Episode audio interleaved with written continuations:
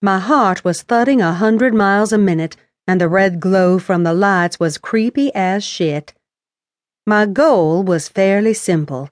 I needed to get into the locked room I'd noticed on my first visit to the clinic and search the files. The room was at the end of the opposite hall past the patient rooms, made to look more like a janitor's closet than anything else. But I'd glimpsed the rows of file cabinets during my tour a couple of days before.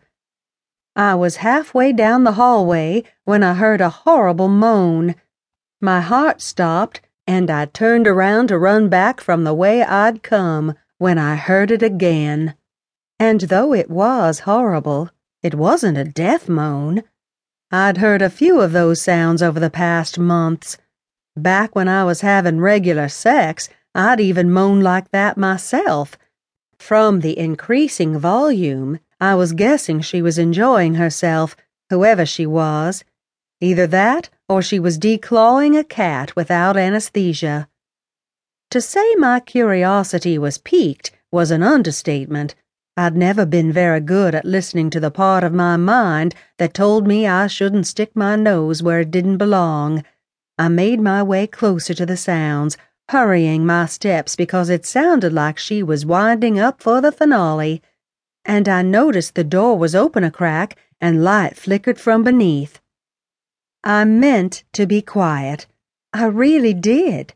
But the sight that greeted me was enough to draw a gasp from my lips. A pair of familiar blue eyes met mine and widened in surprise.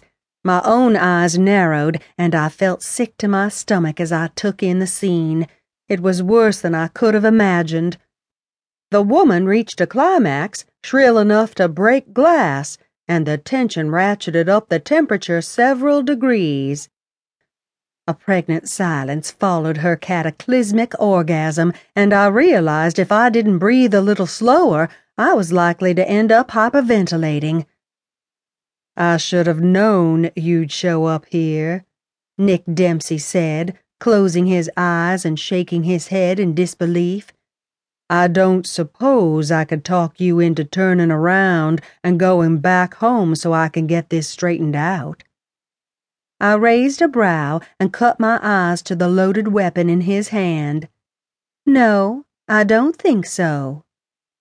He sighed and put his gun away, reaching over to turn the TV off and the X rated flick that had been playing. The smells of old sex and new death assaulted my senses, and I swallowed back the bile that rose at the sight of the body at Nick's feet. At least you put on gloves when you came in, he said, nodding at my hands.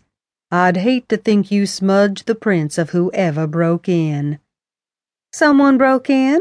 I asked, guilt sending a rush of heat to my cheeks. You didn't see the front door shot to shit and standing open when you came inside? Um, sure I did. How could I have missed that?